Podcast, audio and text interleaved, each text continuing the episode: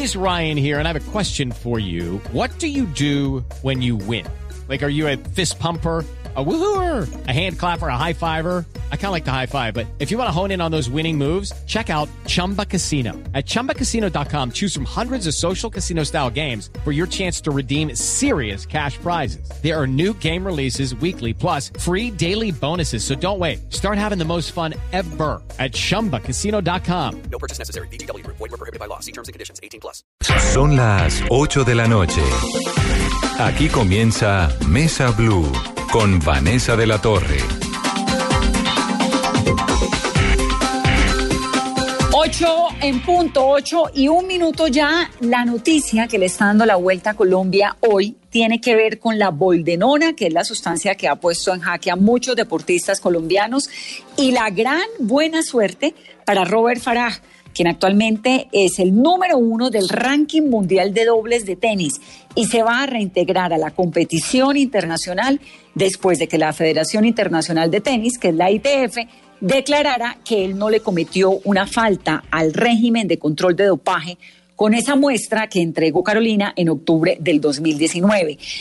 Desde octubre, él entrega la muestra, ¿no? El 17 de octubre del año anterior y posteriormente, pues viene esa noticia, esa notificación que fue en enero, hace nada, hace 15 días, un poco más, y que nos dejó a todos muy preocupados porque realmente él es un reportista de altísimo rendimiento y además ha llegado muy lejos en el escalafón internacional del tenis. Vanessa, y que por esta decisión tuvo que perderse el abierto de Australia. Ahora la felicidad es porque va a estar en los Juegos Olímpicos de Tokio 2020, Vanessa. Esa es la gran noticia, la buena noticia. La mala noticia es que hay un montón de deportistas colombianos que la siguen pasando muy mal por cuenta de la boldenona y porque no tuvieron ni el acceso a los abogados, ni la ayuda, ni bueno, no sabemos qué fue. Tal vez ellos eh, siempre va a quedar ahí, digamos, esa duda sobre su, su trabajo, sobre su talento, si se doparon o no, pero lo cierto es que hay varios que todavía están pasándola muy mal por cuenta de la sustancia llamada boldenona. Jason López es uno de ellos, es un pesista que dio positivo en el 2018 y el caso está en investigación. Ganó tres oros en el Mundial de Menores del 2016 y tres oros en el Mundial Juvenil del 2017 en los 77 kilos. Vamos a hablar con él en breve, también con Andrés Caicedo, que es pesista que dio resultados positivos en controles al dopaje en el 2018 con la misma sustancia y también el proceso estuvo en investigación. Em, estuvo en los Juegos Olímpicos de Río 2016 en los 77 kilos.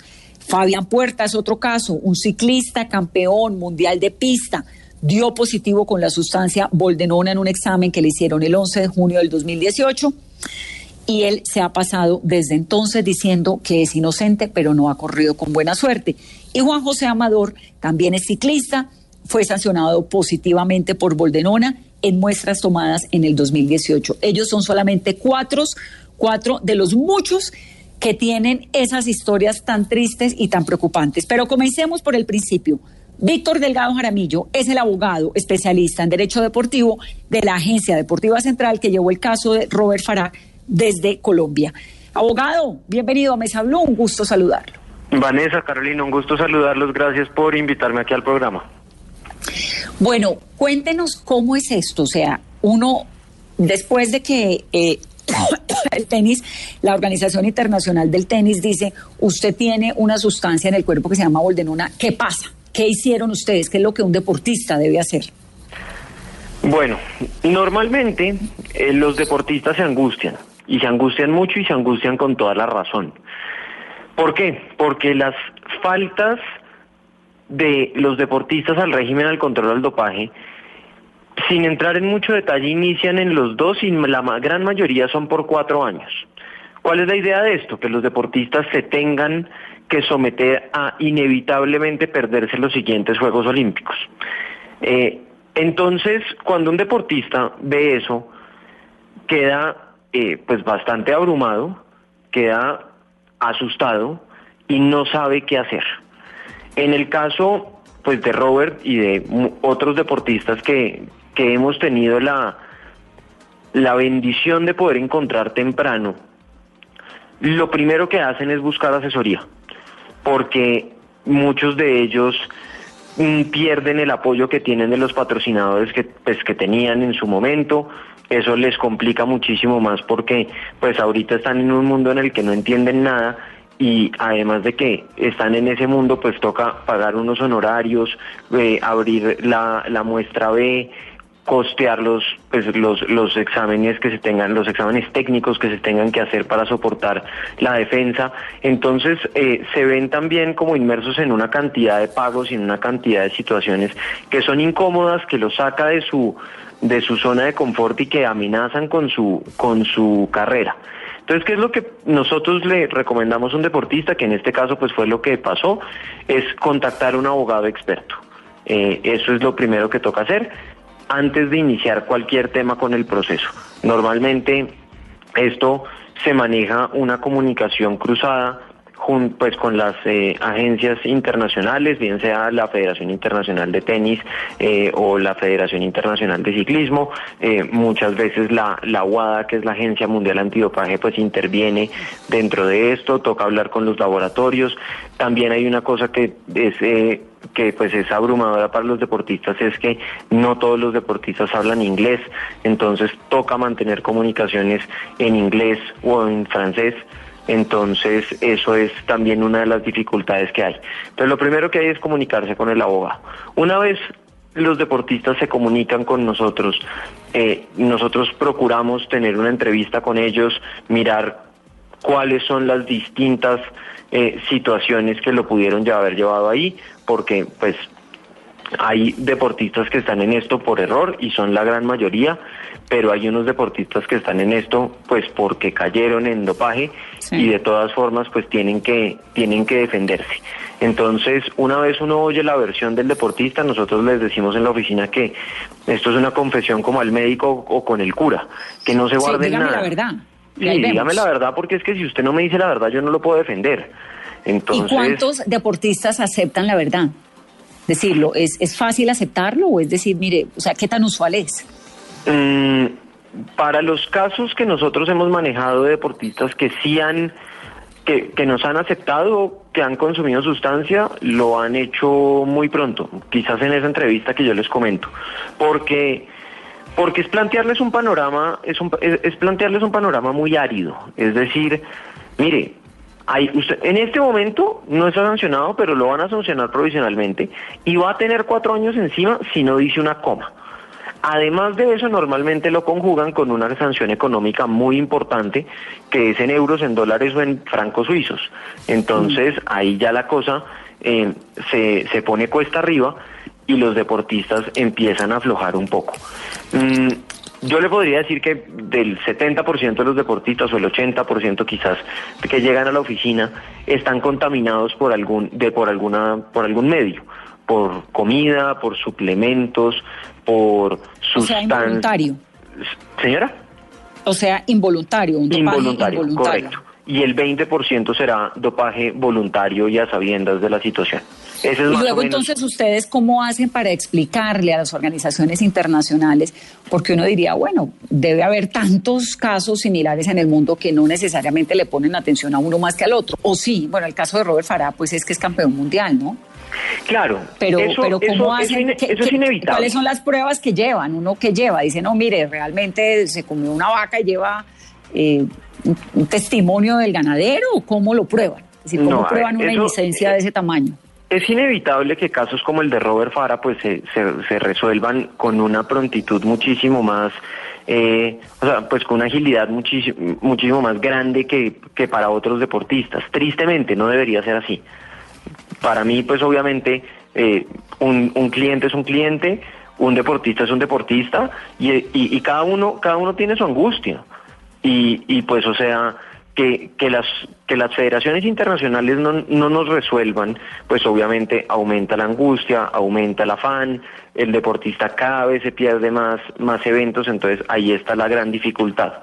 Pero una vez nosotros miramos que el deportista por qué llegó a nosotros toca analizar varias cosas. Primero el origen de la sustancia. De, de dónde pudo haber venido la sustancia. Si es un esteroide eh, aceptado para uso humano o es un esteroide au- autorizado para uso en animales. Si es en animales, ¿para qué animales?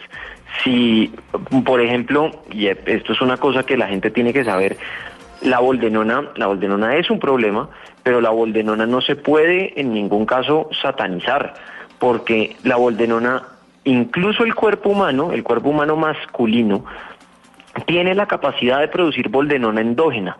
Eso quiere decir que dentro del organismo, sin necesidad de que medie eh, un agente externo, se produzca esa sustancia, porque la boldenona es muy parecida a la testosterona.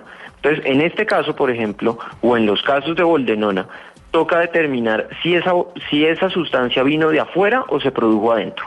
Eso es lo primero Ya vamos que a hablar, ya vamos a hablar, eh, abogado, con Jorge Marín, que es toxicólogo clínico y que es el presidente de la Asociación de Toxicología Clínica Colombiana, para que nos explique eso, lo de- en particular lo de las sustancias. Yo quisiera que usted me explicara un poco más el proceso. ¿Eso es como un juicio? ¿Un juicio internacional? Eso es un juicio internacional, sí señora. Entonces, lo primero ¿Con que un pasa tribunal? es... el- el- el de normalmente sí, el de Robert no fue así. ¿Por qué? Nosotros logramos levantar, junto con el equipo de abogados en Estados Unidos, una cantidad de pruebas muy importante para demostrarles a la Federación Internacional de Tenis que no había mérito, eh, y esto lo voy a poner en, en términos como de abogado colombiano, que es no hay mérito para acusar, no hay mérito para continuar esto y que vayamos a un tribunal independiente, no hay necesidad de incurrir en unos costos que son altos, eh, tanto para el deportista como para la federación, para que éste decida el- la suerte de los deportistas. Normalmente, ¿qué pasa? Esto es un problema a mi manera de ver y es que la, por ejemplo, en el ciclismo, la UCI, que es la, la Unión Ciclista, eh, Ciclista Internacional, es quien investiga y quien eh, hace el juicio a los deportistas. Entonces ahí está como ese doble papel de, de fiscal y juez que a mí no me parece que sea beneficioso para los deportistas en ningún caso. En el caso de Robert iba a ser distinto y en los casos de los atletas eh, por, por IAF, por la Federación Internacional, eh, también se maneja diferente porque se contrata un tribunal independiente que tiene sede en Londres, que se llama Sports Resolutions, que tiene unas listas, que es como un tribunal de arbitramento, que tiene unas listas de árbitros pues supremamente calificados eh, para que para que sean quienes diriman esta controversia. Y si uno no está de acuerdo con el resultado de ese tribunal, con el fallo, Apela. con la sentencia, ¿uno puede apelar a quién? apela al Tribunal Arbitral del Deporte con sede ¿Al en? Lausana, Suiza. No, no, no. Ah, ok, este, es un, este es un- es un- es un tribunal que, se llama el Tribunal Arbitral del Deporte, tiene sede en Lausana, en Suiza. Eh, es un tribunal Entonces, el primero es en. Londres. Es en Londres, en es este Lausana. caso, en este caso, para el caso de Robert hubiera sido en Londres eh, y la decisión se puede apelar. Esto es una advertencia que les de- pues que toca hacerle a los oyentes y que es importante que la gente sepa. La decisión de Robert en este momento es final. ¿Por qué? Porque Robert ya la ITF dijo no hay eh, no hay mérito, no hay necesidad de continuar con esto, no vemos que aquí haya una falta al régimen de control del dopaje. Pero en la parte de abajo de la resolución hay una hay una, una parte que dice que la Asociación Nacional de Control del Dopaje, en este caso el Ministerio, y ellos citan a Coldeportes, pero el, el Ministerio, eh, o la, la Agencia Mundial Antidopaje, la, la WADA, como la llaman por sus siglas en inglés, pueden apelar esta decisión al Tribunal Arbitral del Deporte. El Tribunal Arbitral es esa sede que les digo que es definitiva, final, con sede en Suiza, en donde se resuelven los casos más grandes del deporte eh, a nivel mundial, tanto temas de dopaje como temas de transferencias de futbolistas, de pagos a agentes, eh, de muchas cosas. Entonces, ese es el tribunal que definiría en cualquier caso la última instancia de cualquier proceso disciplinario. ¿Y por qué en, en el caso de otros deportistas colombianos ha sido tan difícil la defensa? Porque tenemos casos de ciclistas, pesistas y hasta futbolistas. Carol, pues, Carolina, ¿y sí me- Carolina me dijiste? Sí, sí, abogado. Eh, me, ahí sí no me atrevo a, a comentar con, con lujo de detalles porque no conozco los casos. Sé que para los casos de los ciclistas, la, la federación, la, la UCI, es un, es, una, es un ente difícil de manejar. Es un ente casi letárgico que toca apoyar, que se demoran en mandar los correos, que es poco proactiva. Eh, no sé si los casos puntualmente tengan alguna dificultad porque mm, no estoy involucrado en ninguno de los que de los que nombraste, pero pero sí por otros casos que hemos manejado sé que la UCI son amigables pero son problemáticos. Eh, entonces pues uno no quiere que lo traten bien sino que le resuelvan. Entonces, Sí, abogado, eh, en el caso de Robert Farah, que fue el caso que ustedes llevaron, no me dijo cuáles son las pruebas que llevaron. La defensa, ¿qué fue exactamente lo que presentaron para que fuera tan rápido y tan exitoso ese fallo? Mm, Mira, de acuerdo, pues respetando la confidencialidad, pero te puedo, te puedo contar un poco a grandes rasgos qué fue lo que pasó. Lo que se hizo fue intentar llevar la cadena hasta lo más atrás posible, porque la primera dificultad que uno tiene en, este, en estos casos es, y yo les hago la pregunta a ustedes, ¿qué comieron la noche del 16 de octubre del año pasado? No, pues ni idea. Ni idea. Con el caso Sí. de Robert contamos con la suerte de que tuvo un evento del cual se acordaba.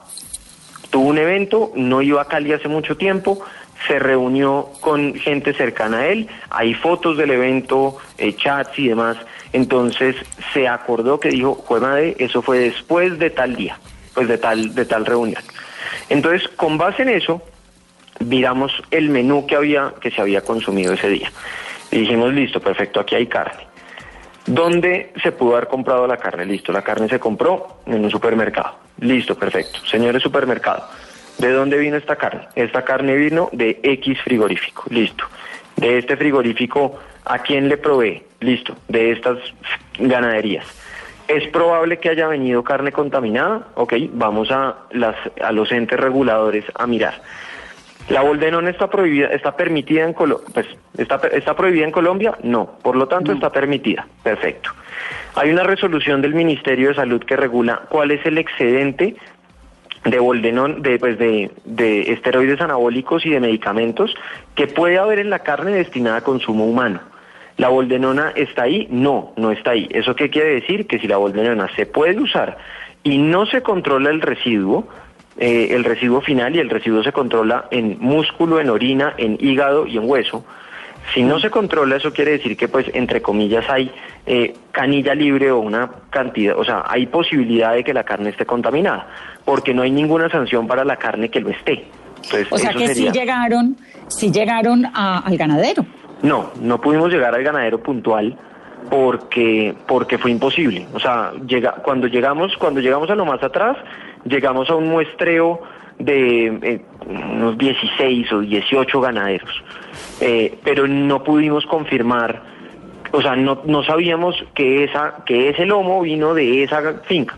Fue imposible. Sí, entonces, entonces el argumento fue más como hacia, el- hacia eh, los permisos de la boldenona Claro. en los productos cárnicos colombianos. Claro, porque es que a- aquí hay una cosa que, que debemos aclarar y como es imposible, primero es muy difícil que nos pues que el deportista se acuerde, salvo circunstancias muy específicas, qué comió ese día.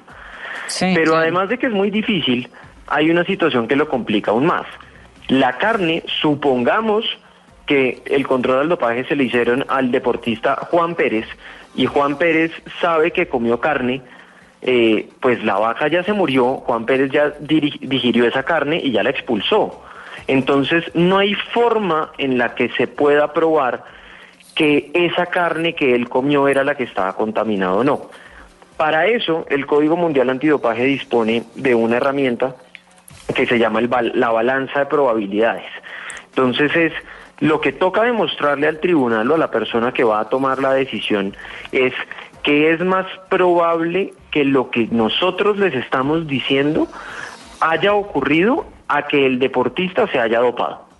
Esa Claro. es, ese, ese es el, el principio fundamental. Entonces, retomando con el hilo de la defensa, con toda esta, con toda esta cantidad de pruebas que logramos eh, recopilar, nosotros vamos a, a la ITF y le decimos, mire, lo que pasó fue esto. Esta es, esta es la línea del tiempo, esta es la historia.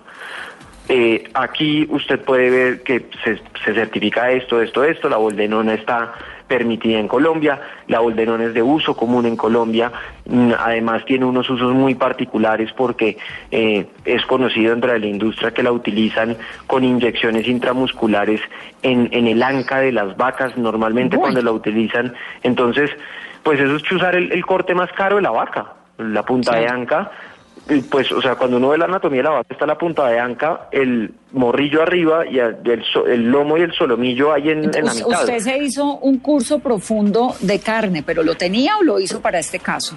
Eh, lo tenía, pero el, eh, pero la, la- el primero, la versión 2 y 3 me tocó hacerlas. Es- El upgrade. es- sí, eso sí fue, el one on one ya lo tenía, pero el- el- los siguientes fueron llegando. Entonces, El uno- 1.1, la International Fe- eh, Tennis Federation es ITF, Exacto. ¿no? La En- Federación exacto. Internacional de Entonces- Tenis para los oyentes. uno, uno les, o sea, cuando, cuando llegamos a Londres y se les dice, mire, todo esto es lo que tenemos, ellos dicen, pues muy preparados, pero mire, esto no es consistente con una declaración anterior, esto puede haber pasado, esto no pudo haber pasado, entonces se arma como un debate probatorio antes de llegar a un juicio. Y después de eso la, la Federación de Tenis dice, ok, estamos convencidos, estamos satisfechos con lo que ustedes hicieron. Eh, valga aclarar que pues además estaban bastante asombrados de la rapidez con la que nos logramos levantar todo lo que, todo lo que les presentamos y deciden no, no acusar, no pasar a esa segunda instancia, eh, obviamente con una serie de venias de, de ciertos entes internacionales. eh, Y con, el, y con la gran suerte para, para Colombia y para Robert, la verdad. Claro, que- que claro, bien, esto- esto para- esa noticia. Esto es fundamental, esto es fundamental porque y ya pasando al tema deportivo, pues Robert y Juan Sebastián son los únicos deportistas de la línea de dobles que compiten en el circuito juntos, entonces eh, siempre pues los periodistas deportivos especializados han pensado que eso es una ventaja muy grande con miras a los olímpicos porque los eh, hay una pareja de estadounidenses que es la única que comparte nacionalidad y que están rankeados de tal forma que puedan llegar a los olímpicos. Entonces, Pues eh, felicitaciones y un abrazo. Ahora, Carolina estaba preguntando que si Robert va a comer carne después de ese susto. Hasta donde tengo entendido, eh, no.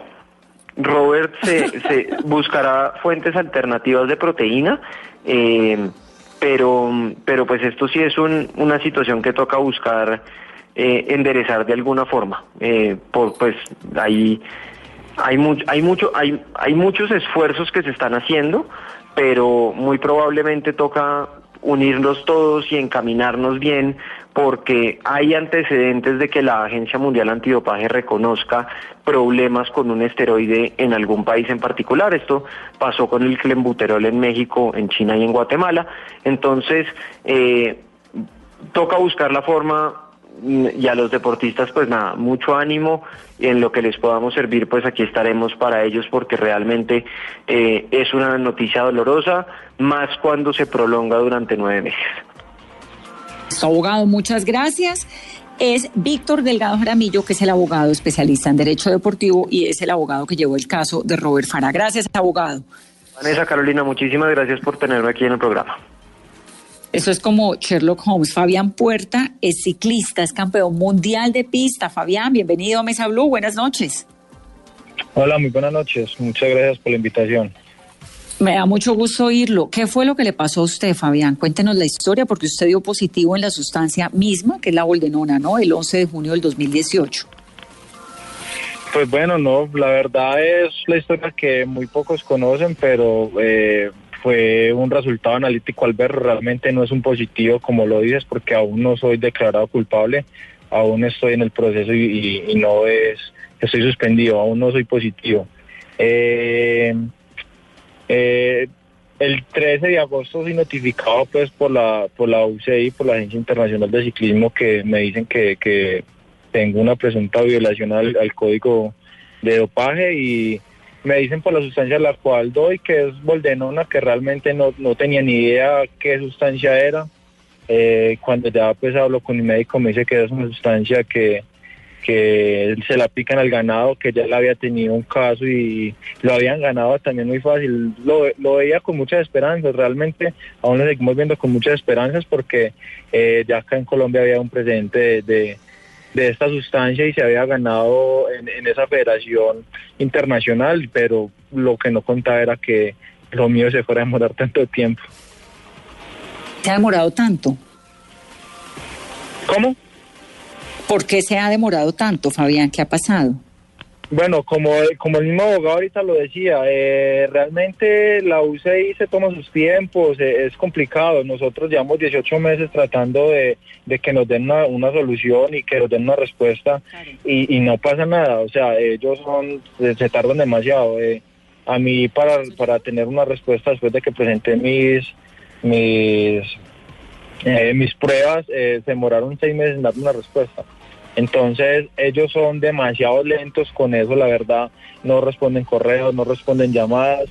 Eh, no es lo mismo la, Federación Internacional de Tenis eh, que la, de ciclismo, o sea, el, ciclismo es el ojo del huracán del doping. ¿Cuántos casos de dopaje puede tener la Federación Internacional de Tenis? No sé, no sabría decirte un número, ¿cierto? Pero es muy poquito lo que vos ves en la noticia que haya un tenista dopado. Entonces realmente también eso, eso, eso puede ayudar a que la, la UCI sea también más, más lenta porque tiene más casos al año que una federación de tenis. Fabián, y desde la Federación de Ciclismo Colombiano, el Ministerio del Deporte, ¿a usted lo han ayudado para tratar de agilizar? Porque pues si la defensa y el proceso ha sido tan lento, eh, ¿buscar alternativas?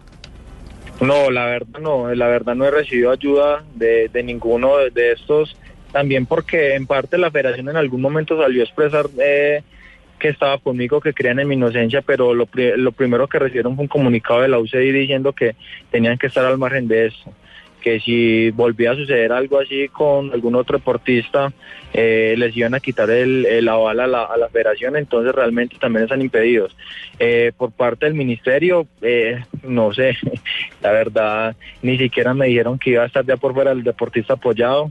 Eh, nunca me dijeron cómo tenía que afrontar este caso de dopaje si no hubiera sido por un médico, Luis Eduardo Contreras, que trabaja en Indeportes Antioquia, la cual es la única entidad que me ha dado la, mano y me ha apoyado 100%, eh, yo no hubiera sabido qué hacer. Entonces realmente, eh, aparte de que no pueden hacer nada, me parece que es muy, es muy, es muy duro que, que, que lo traten a uno de esa manera porque uno, uno, uno entrega una vida por un país, por por un deporte y, que ni siquiera te expresen que, qué caso llevar, cómo hacerlo, es, es demasiado duro. Por supuesto, pero además porque es que usted es, lo repito para los oyentes, ciclista campeón mundial de pista, ¿no?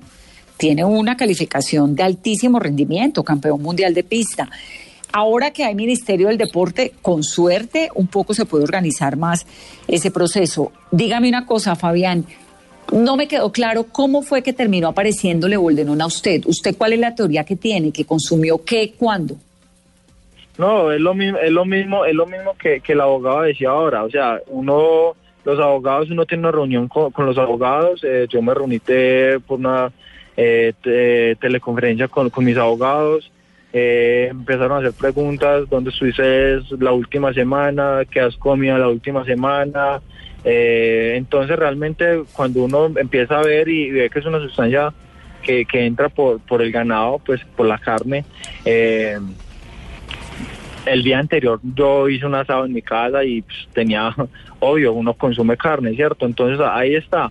Eh, que no es como la gente dice que te tenés que comer dos vacas o tres vacas para que salgas contaminado.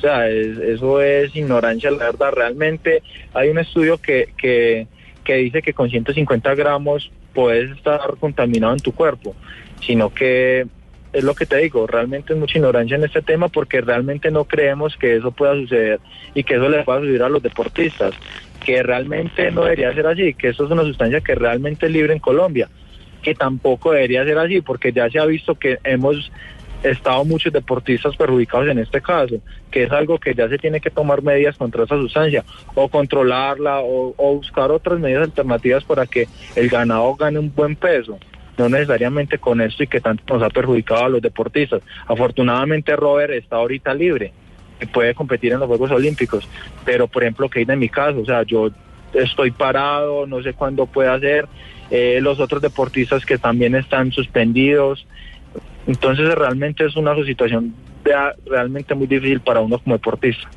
Fabián, ¿y cuántos gramos de boldenona lograron identificar que había en su cuerpo?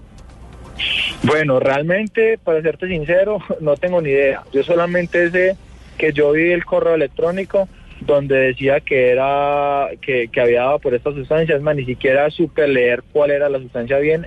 Eh, me tocó traducir mucho, pero yo de eso la verdad no sé mucho. Los que saben de eso son mis abogados, mi médico, que son los que están enterados al, al- al 100%, pero la verdad no tengo ni idea. O sea, yo sé que, que errores que con un nanogramo, no tengo la verdad la menor idea cuántos cuántos gramos o cuántos nanogramos, realmente ni sé cómo se mide eso en el cuerpo, solamente sé que esa sustancia apareció en mi cuerpo, que la cual, como te digo, o sea, en mi caso, por ejemplo, hay controles antes que tengo cuatro días antes el, control en el que en el cual estoy perjudicado fue el 11 de junio.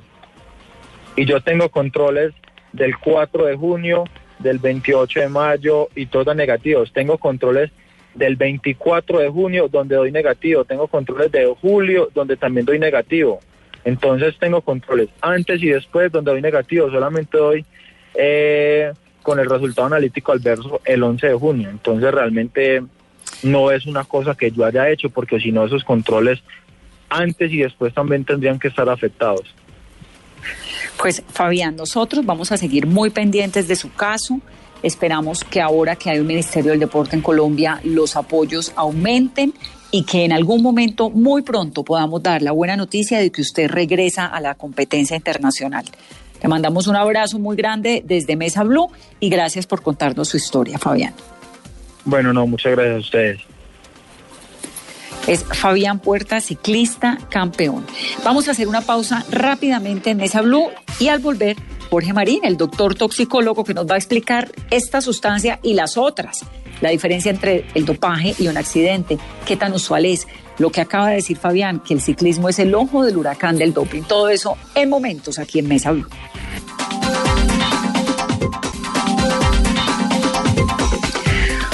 8.34 minutos de la noche. Doctor Jorge Marín, bienvenido a Mesa Blue. Vanessa, muy buenas noches, gracias por invitarme. Pues le voy a confesar que estoy aquí un poquito impresionada, ¿no? Porque uno tiende obviamente a creerle a todos estos muchachos, a todos estos deportistas, y uno no se alcanza a imaginar que alguien en una liga internacional de estas dimensiones, a estas alturas además, eh, diga, bueno, me voy a dopar. Y quiero tal vez comenzar por ahí. ¿Qué tan usual es el doping para los deportistas hoy en día? Pues Vanessa, ¿qué te digo? Lastimosamente es algo que se vuelve muy frecuente. Eh, lastimosamente con el advenimiento de gimnasios y de un montón de, disciplinas, muchos deportistas están optando por esta alternativa, incluso sabiendo que podrían tener grandes repercusiones. Hablar de un porcentaje específico se hace complicado porque como es algo ilegal, es algo que ellos saben que los pueden sancionar, entonces muchas personas no lo van a admitir. Pero es algo que frecuentemente ocurre. Obviamente sabemos ¿Y que se dopan? los deportistas, sí, Sí, no, y, ¿y se dopan con qué? Ah, bueno, frente al dopaje hay un montón de sustancias que pueden ser utilizadas. Dentro de ellas tenemos, por ejemplo, los esteroides anabolizantes, como el caso pues de la boldenona, pero también hay sustancias que son que aumentan la frecuencia cardíaca, el rendimiento cardiovascular. Y aquí tendríamos, por ejemplo, el isometrepteno, que es una sustancia que erróneamente ha sido determinada como dopaje. Tenemos también sustancias que aumentan la cantidad de los glóbulos rojos en la sangre, como es el caso de la eritropoyetina. Tenemos sustancias otros estimulantes y también esto depende de la disciplina. No en todas las disciplinas todas las sustancias son dopantes. Entonces, por ejemplo, una disciplina donde se necesite tener un pulso muy, impor- muy importante, sí, que no puede mover la mano, que no puede temblar, un medicamento que logre disminuir el temblor será una sustancia dopante. En otra disciplina Claro. donde se necesite un alto rendimiento, una gran explosión para hacer una carrera, para correr, se necesitarán medicamentos o sustancias que puedan lograr ese efecto. Y esto me imagino que debe traer unas consecuencias para la salud delicadas, ¿o no? Claro, esto es uno de los grandes problemas que vamos a encontrar. El problema es que cuando alguien utiliza un esteroide anabolizante o cualquier sustancia dopante va a tener implicaciones. En el caso ¿Qué es un esteroide anabolizante? Cuando, cuando usted dice Claro. esteroide anabolizante, que me lo ha dicho dos veces, es que eso que hace en el cuerpo. Bueno, un esteroide anabolizante es una sustancia que es capaz de aumentar la masa muscular. Entonces, estas sustancias que son esteroides anabolizantes como la boldenona son capaces de hacer que el músculo crezca mucho más. Y al crecer mucho más el músculo podría mejorar la fuerza o el rendimiento. Entonces, esos son los esteroides anabolizantes, que tienen muchos inconvenientes. Y esto es lo que muchas veces muchos deportistas o personas que lo hacen sin conocer no, no tienen en realidad el panorama de lo que puede ocurrir. Se asocian a compromiso en la función renal, daño de la función del riñón, alteración a nivel hepático, el hígado se inflama, alteraciones cardiovasculares. Y muchas de las personas que utilizaron, por ejemplo, en la década de los 80 y 70, este tipo de sustancias terminaron con infartos frecuentes, con falla cardíaca e incluso con accidentes cerebrovasculares. Entonces, impactos a nivel de riñón, a nivel del hígado, a nivel del corazón, a nivel neurológico. Se han asociado, por ejemplo, a demencia tras el uso crónico de estas sustancias y alteraciones en la electricidad, especialmente del corazón. Doctor, ¿y estas sustancias son de venta libre o hay alguna restricción y cuánto pueden costar? ¿Se consiguen fácil? Bueno, lastimosamente eso es otro de los grandes problemas. ¿sí? Muchas de esas sustancias son reguladas en algunas partes, pero en otras partes se pueden conseguir sin ningún problema. Y esto encontramos que, por ejemplo, en Internet se consiguen sin ningún inconveniente y se pueden comprar. E incluso en muchos gimnasios en diferentes partes del, mu- del mundo, incluido en Colombia, se pueden conseguir medicamentos que son sustancias dopantes y que pueden utilizar las personas. Obviamente, pues un deportista de alto rendimiento eh, no debería utilizar ningún tipo de estas sustancias, pero se pueden conseguir sin ningún inconveniente por internet o incluso en muchos sitios en el país. ¿Y el efecto es inmediato o en el caso, ahora que nos explicaba de, de los esteroides nabolizantes, eh, hay que consumirlos durante un tiempo o es que uno se lo toma y al otro día amanece como Pepe Cortisona? Como si fuera Popeye cuando se toma la espinaca. Eh, no, no, no. Pues el efecto... es como Arnold Schwarzenegger. Sí. No, el, el efecto de los, por ejemplo, los esteroides necesitan hacer ciclos. Son ciclos que se hacen durante un tiempo para poder hacer que el organismo mejore ese rendimiento físico, por decirlo así. Entonces son ciclos de 21 días, ciclos de 20 días, depende pues de la sustancia. Las personas podrían llegar a utilizar uno de estos por esos ciclos. Entonces no es inmediato, si eso necesita utilizarlo durante mucho tiempo. Claro que depende de la sustancia. Por ejemplo, la eritropoyetina, que es otra sustancia que se utiliza mucho para hacer doping, eh, no necesita hacerla durante un tiempo prolongado, sino que con ciclos cortos rápidamente mejora el nivel de los glóbulos rojos. Me parece tan in- me parece tan increíble pensar que un deportista de, algo rendimiento, de alto rendimiento se va a, va a consumir una sustancia de estas teniendo la posibilidad de que le salga en un examen. Eso me parece increíble. ¿Hay algo que contrarreste el efecto? Es decir, uno puede doparse y luego tomarse el antidopaje para que no le aparezca o algo así. Eh, El no. borrador. No, eso no existe. Eso- ese tipo de cosas no existen. Cuando alguien tiene contacto con una sustancia que es doping, eh, esa sustancia con los métodos que se utilizan de detección se podrá encontrar, pero obviamente siempre hay un rango de tiempo en el cual aparecerá no solamente el efecto, sino la sustancia misma en el organismo. Entonces no hay algo que se pueda tomar para que desaparezca, no. Sí le hacen, y por eso es que en, en dopaje se utilizan esas pruebas tan seguidas, tan frecuentes, como pues les estaba comentando hace un tiempo, hace un poco el abogado, que a un deportista le pueden hacer en un mes cuatro, cinco, seis pruebas sin ningún problema, buscando eso, si en algún momento ocurrió el contacto con la sustancia, para poder detectar si hubo contacto con estas. Doctor, volviendo al tema de la boldenona, es catalogada como una sustancia S1. ¿Eso qué es según la WADA? Entonces, bueno, esto es bien importante porque la WADA, que es como la, la agencia que regula a nivel internacional, a nivel mundial, cuando una sustancia es dopante o no, tiene diferentes clasificaciones de sustancias. Algunas, eh, como les decía ahorita, serán sustancias que corresponden a adrenérgicos, o sea, estimulantes. Hay sustancias psicoactivas, sí, por ejemplo el cannabis, la cocaína, son determinadas ilegales y no se pueden utilizar en el deporte. Y hay otras sustancias que hacen parte del grupo de los esteroides anabolizantes que es de donde, donde está la boldenona, que es donde están todas estas sustancias como la testosterona, la nor- nortestosterona, la boldenona y sus derivados, que son sustancias que pueden aumentar la masa muscular y por eso la fuerza o el rendimiento físico. Usted nos decía ahora que las sustancias como la boldenona tienen unas consecuencias en el cuerpo complicadas, en el hígado porque lo hacen crecer, que también los músculos, pero pues tiene unas consecuencias complejas en el organismo. Y aún así, ¿es legal en el ganado que consumimos los colombianos? Pues sí, es una sustancia que en Colombia es legal en el uso animal. En el uso animal para aumentar, para aumentar el crecimiento de la masa muscular del animal. Obviamente es un, no todos los ganaderos lo usan, no todos los ganaderos lo usan, a pesar de ser una sustancia legal, no todos los ganaderos lo usan, pero pues sí se ha utilizado para mejorar el rendimiento cárnico, por decirlo así. Y obviamente como son animales que van al sacrificio, eh, la regulación en Colombia dice que se debe suspender la aplicación de dicho medicamento tiempo antes de ser llevado al beneficio, o sea, al matadero, tratando de evitar que ocurran situaciones como pues las que ya se han visto en otras ocasiones, donde la carne puede estar contaminada y generar implicaciones en el cuerpo humano. ¿Y permanece en, en, el, en la carne la sustancia? ¿Cuándo desaparece? ¿Cómo desaparece? En qué concentraciones entra el organismo. Explícanos un poquito porque, bueno, finalmente estamos, y le apareció a Robert Falán la carne, en la sangre por un asado, imagínese. A los bueno, entonces ahí, hay algo bien, sí, algo bien importante. Sí, algo bien importante ahí es que probablemente las concentraciones que logra tener una carne cuando alguien ya la va a consumir puede que no sea suficiente para producir el efecto anabolizante pero sí puede ser suficiente para tener un resultado positivo en la prueba de dopaje. Por eso, lo ideal y la regulación es que en el animal se debe suspender antes del el sacrificio. ¿Para qué?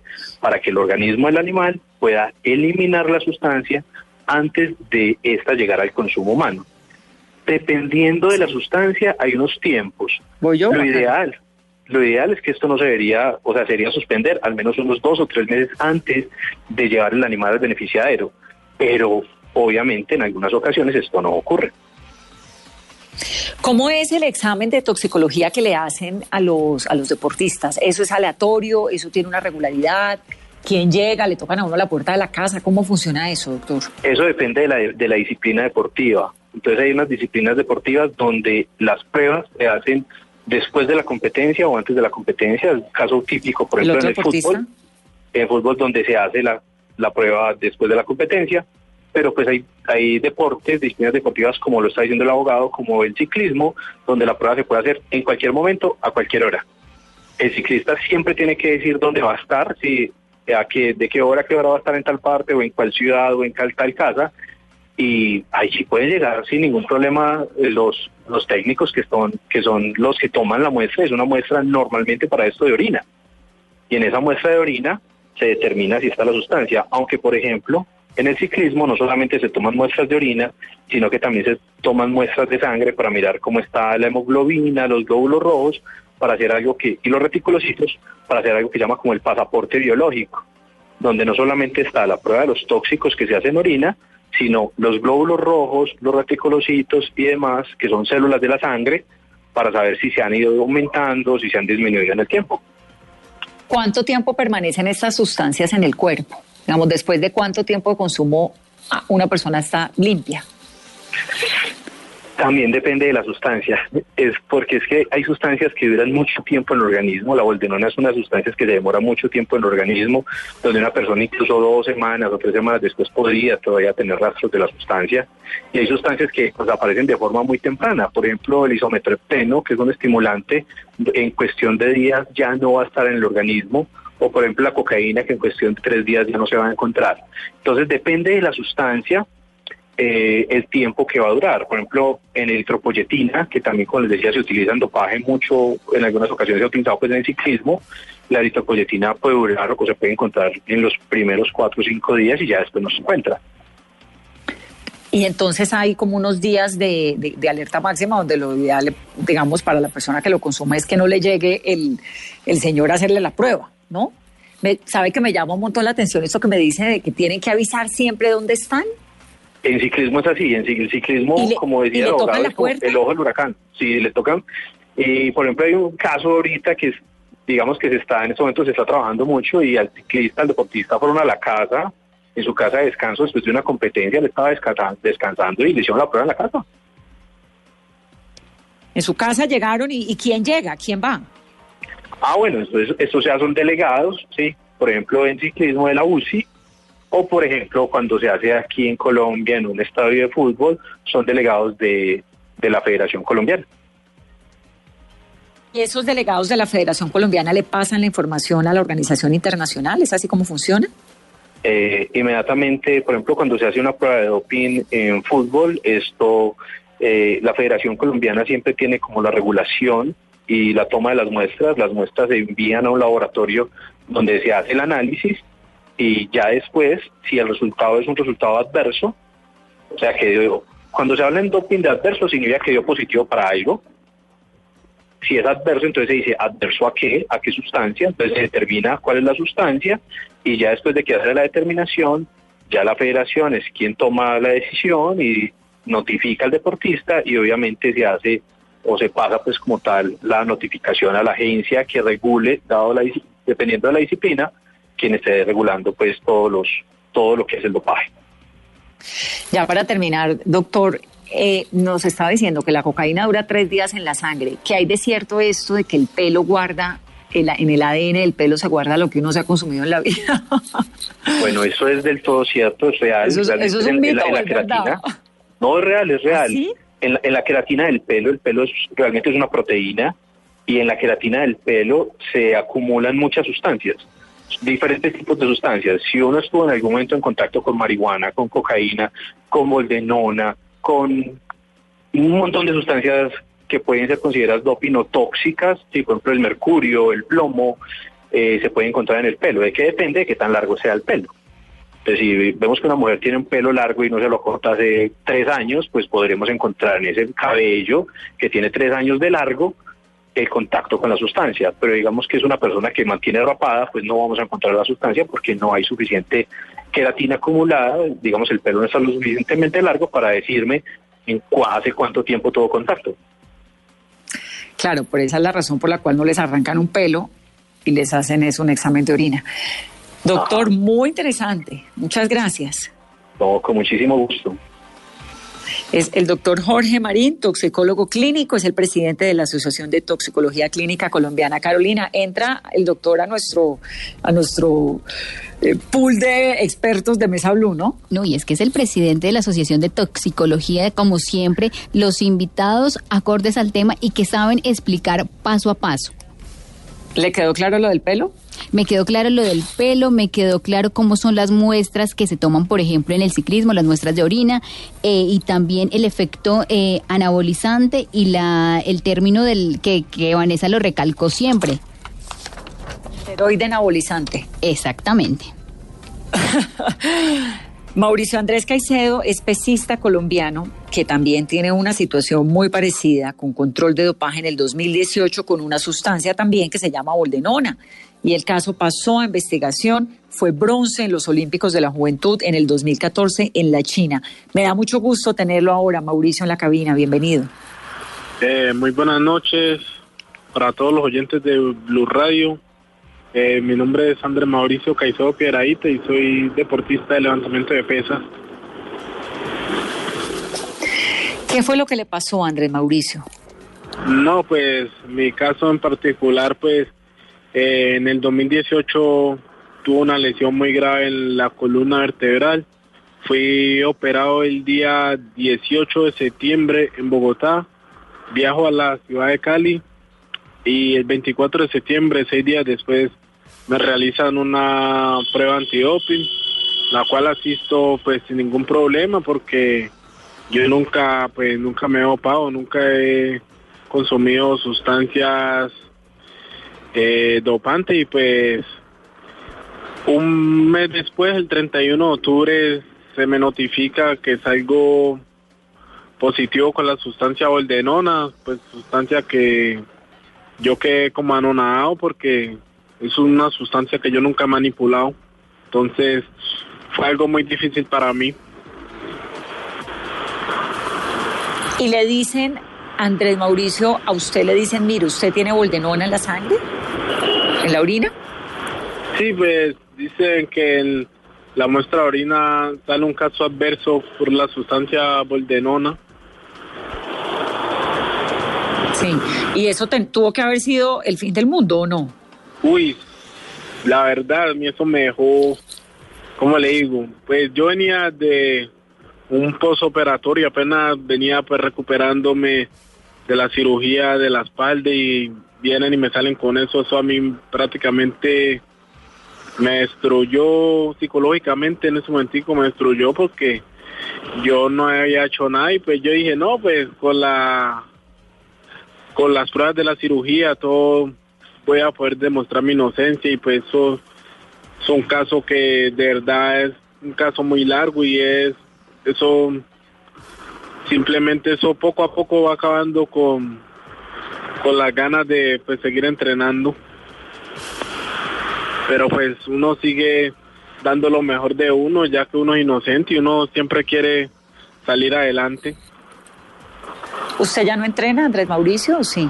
Sí, sí, pues yo sigo con mi entrenamiento, pues no con la misma intensidad que antes porque pues uno pues dependía del deporte y ahora uno le toca salir a rebuscarse prácticamente porque uno queda sin ninguna sin ningún tipo de ayuda inmediatamente te dejan sin nada y pues ya uno tiene que pues asentar la cabeza y salir a buscar cómo se rebusca el pan de cada día. ¿Qué tanto lo han apuntado desde el Estado colombiano? Desde Coldeportes, ahora Ministerio del Deporte. No, pues el Ministerio del Deporte, pues desde Coldeporte en ese tiempo, ahorita Ministerio del Deporte, pues ya simplemente uno quedó por fuera del plan de apoyo inmediatamente, Comité Olímpico, nadie, nadie, nadie se reportó, uno, uno pues solicitó, solicitó asesoría que nos ayudaran con lo del caso, y pues no, pues simplemente quedamos por fuera de todo y pues gracias a Dios ahora Indervalle ha estado muy pendiente de nosotros entonces pues hay que agradecer eso también ¿Usted cree que esto de que Coldeportes y ahora el Ministerio del Deporte no esté encima de los casos de deportistas como usted se debe a qué? ¿A que no les cree o a que no les han puesto atención? ¿Por qué?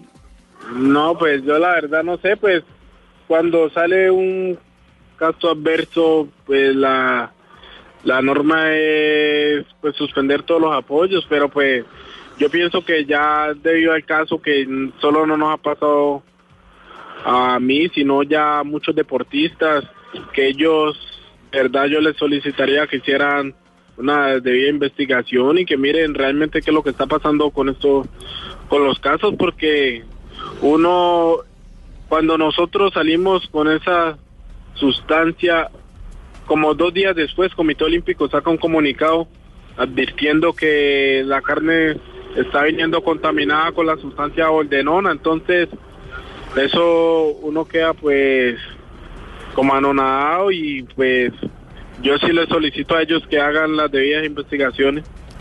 Y en su caso, por ejemplo, el proceso de la defensa lo pagó de su dinero o sus patrocinadores o cómo logró afrontar para hacer todas las pruebas o no hubo un- una apelación.